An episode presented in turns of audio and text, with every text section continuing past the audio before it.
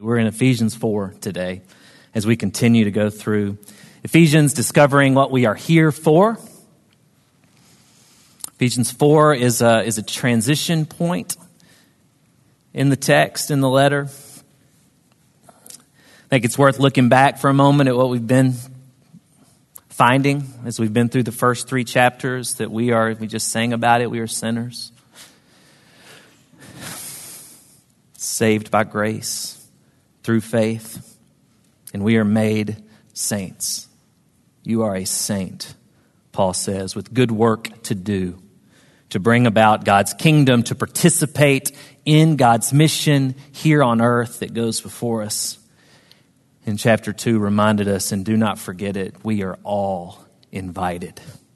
There is nothing that you can do, that I can do to make God love us more or less.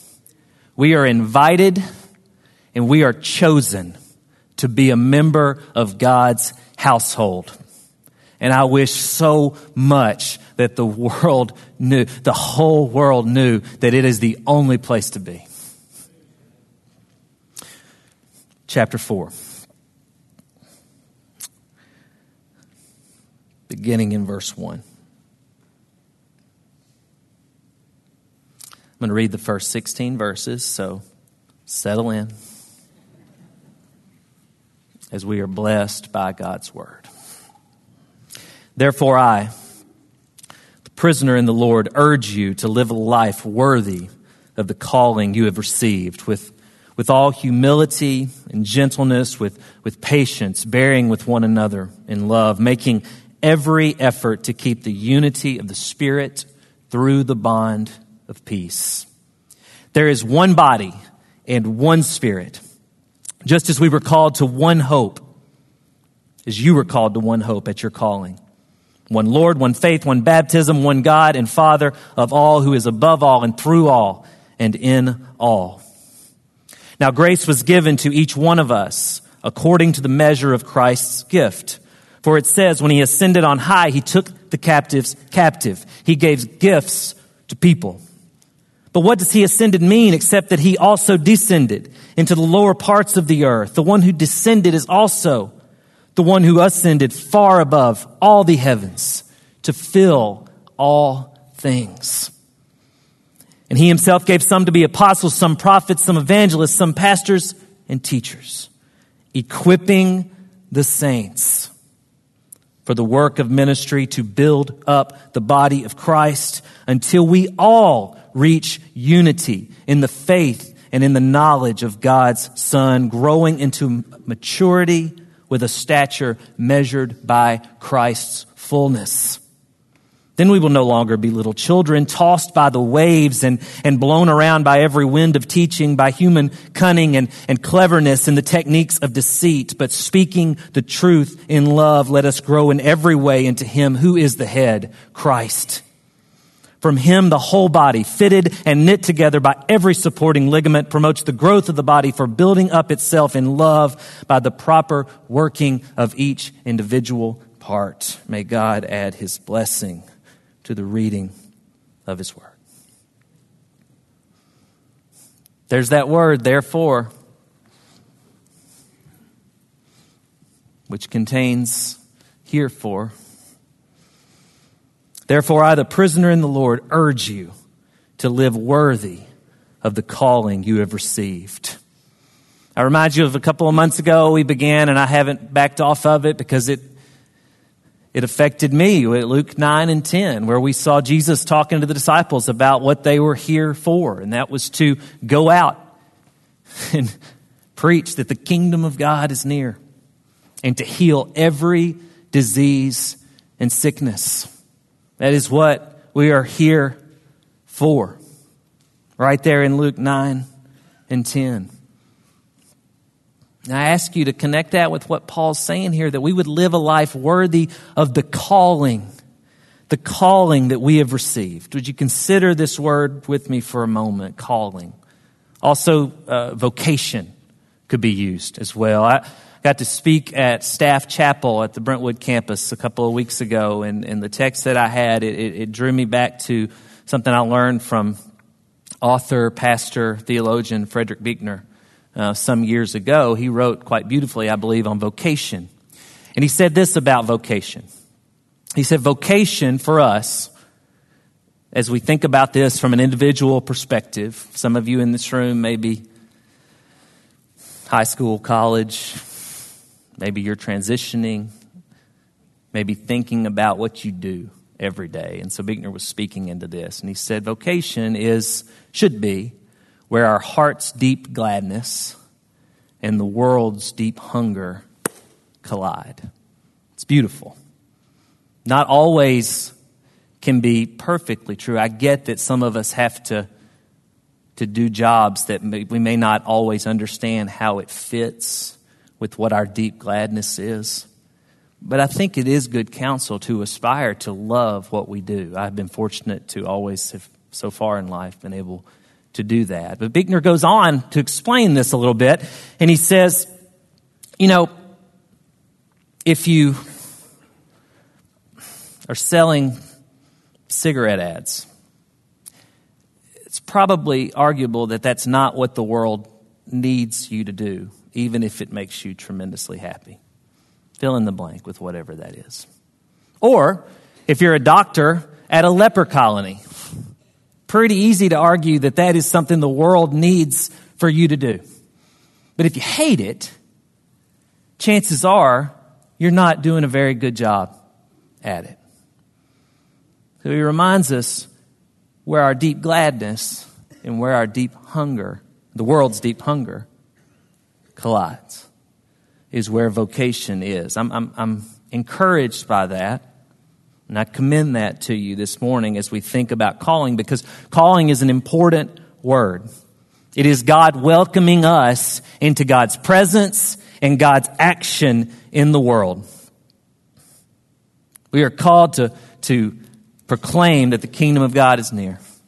We are called to heal every disease and sickness. We are called, as Dustin said, to be salt and light in the world, to continue the life and the work of Jesus from Bellevue, from Middle Tennessee, from Tennessee, from the United States, and throughout the world. To continue the very life and work of Jesus, to, to engage in our mission statement, to engage each whole person with the whole gospel of Jesus Christ, anytime, anywhere, and with anybody. Our primary call, Ephesians is beckoning us to understand. Paul is sounding the trumpet for us to believe, to hear, believe, and then fall in line with is that we are called to follow Jesus so closely. Everything is comprised in that. And I got to tell you, it's not about, I'm so glad you're here this morning. This would be weird if nobody were here. But it's not about church attendance. It's just not. It's not one day a week. Christianity saints are saints all the time. It's what make them saints. The calling that we are called to is specific to us as a church. And we cannot just be this church one hour a week. We will fail miserably at what God is calling us to be and to do in the Word. The word for church is ecclesia. It's the Greek term, and it's not necessarily a special term. I might get in trouble for saying that, but I believe it's true. It's not a special term in and of itself. In the Greek, it just means assembly. It just means that we do come together. But we as the body of Christ take church to an elevated meaning. It is not just an assembly because we are gathered for a specific purpose. It is not special just that we gather. It does not matter where we gather or when we gather as much as it matters why we gather. And that is what Paul is concerned with here. Why we gather because why we gather is directly, inextricably tied up with what we are here for. All that we do together. Disciples making disciples is to make us two things that Paul reveals in these 16 verses. He wants us to be more mature and he wants us to be united. More mature and united. So let's start with maturity. Maturity. Something that I'm still working toward. It means refusing to live a reduced life. Refusing a minimalist spirituality because church, this, us, is a gift that we have been given to have the means to continue a conversational relationship with God and in turn with one another. Like we can have a relationship with God and with one another that gives us life and breath and energy that allows us to carry out what our calling is in the world, to give us absolute joy. I've showed you this diagram for a couple of weeks now. We are related without break to God because of God. And because of that, we can love one another well. This is possible because of Christ. Maturity. We can actually get along. The text says we are called to grow to the full stature of Christ as we are disciples making disciples. Verses 12 and 13, let's look back at them. Jason Dukes would just, he just goes nuts over this word, and he's right to do so. Equip. How many times did you hear him say it? Thousands. Equipping the saints for the work of ministry to build up the body of Christ until we reach unity in the faith and in the knowledge of God's Son, growing into maturity. Unity and maturity with a stature measured by Christ's fullness. We, have got some kids in Chicago, students who are on mission there. We, we, we prayed for Nathan Foster, who's in Mexico. We're sending several young children off to, uh, it's not CentriKid, but it's like it. It's the best week ever. I forget what we call it next week, but it's kids camp. And um, so I've been think, thinking about our kids a lot and how they imagine what we do here and why we do it and what they're learning. Some of the most important work we do. I'm grateful that my church cared for kids when I was one growing up. I want our kids to think of their church family fondly. I want them to think about their church and think, yeah, they weren't weird. They didn't tell me what I, what I had to believe. And they didn't get super angry with me when I messed up because they had a proper understanding of themselves as sinners. So they expected me to be one as well. And they did teach me that God loves me just as I am.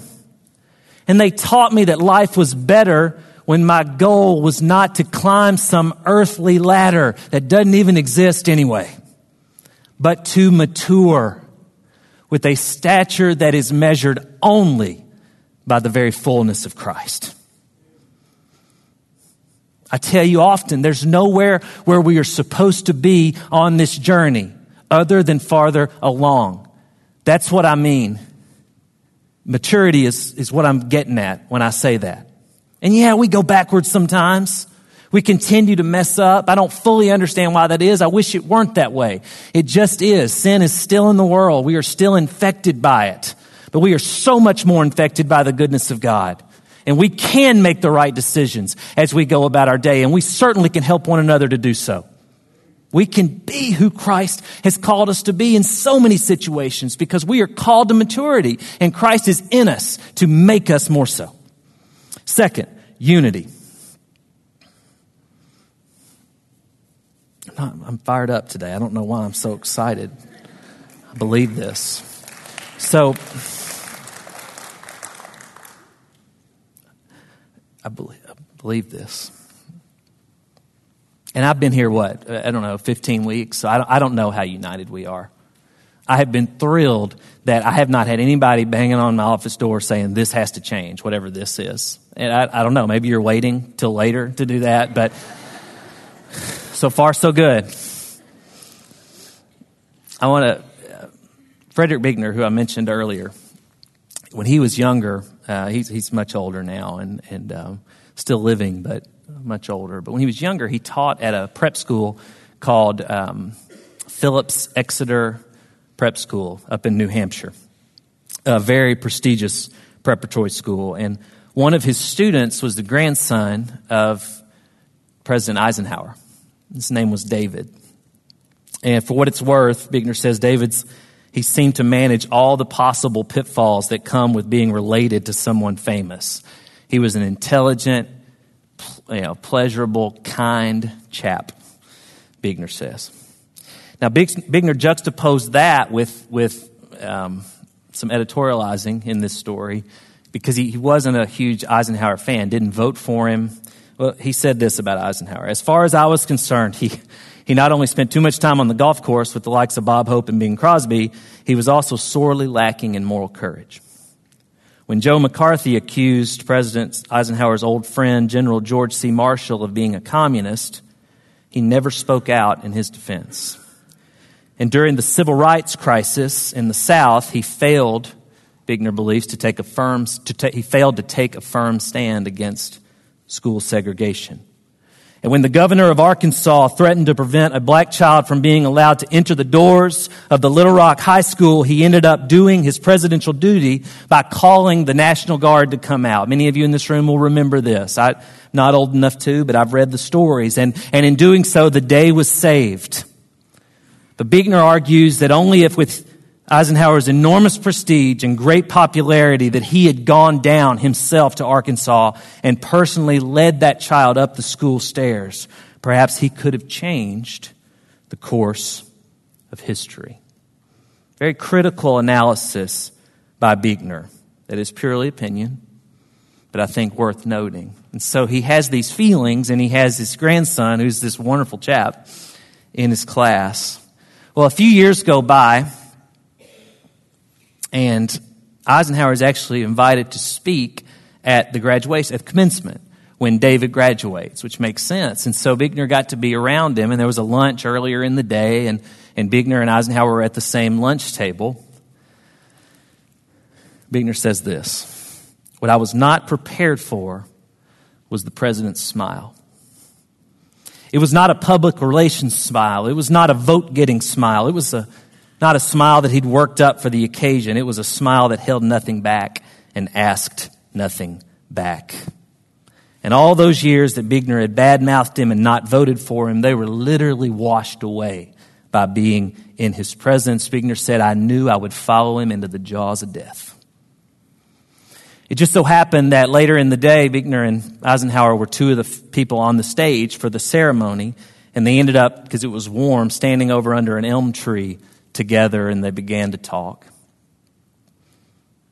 And there was a dog that kind of got loose amongst the chairs before the seats had filled up. And Buechner remarked, he says, You know, that seems to always happen at these graduation ceremonies. There's some random dog that runs around and finds its way. And Eisenhower agreed. And he said, Yeah, I remember I was at a West Point graduation some years ago, and the, the random stray dog actually ended up on the stage and fell in line with the cadets.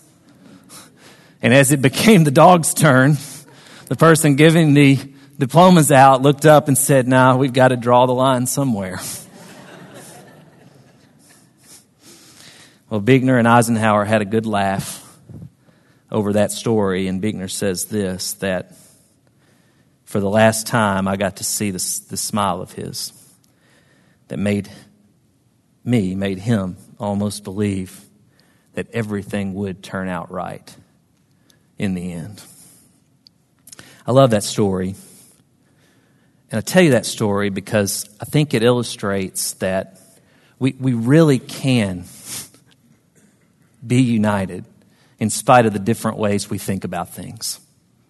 That's some of the greatest news that we have in the gospel of Jesus Christ is that that wall of hostility that we talked about in chapter 2 that I just won't shut up about because I think it's so important has been torn down, not moved over there or over there, done away with.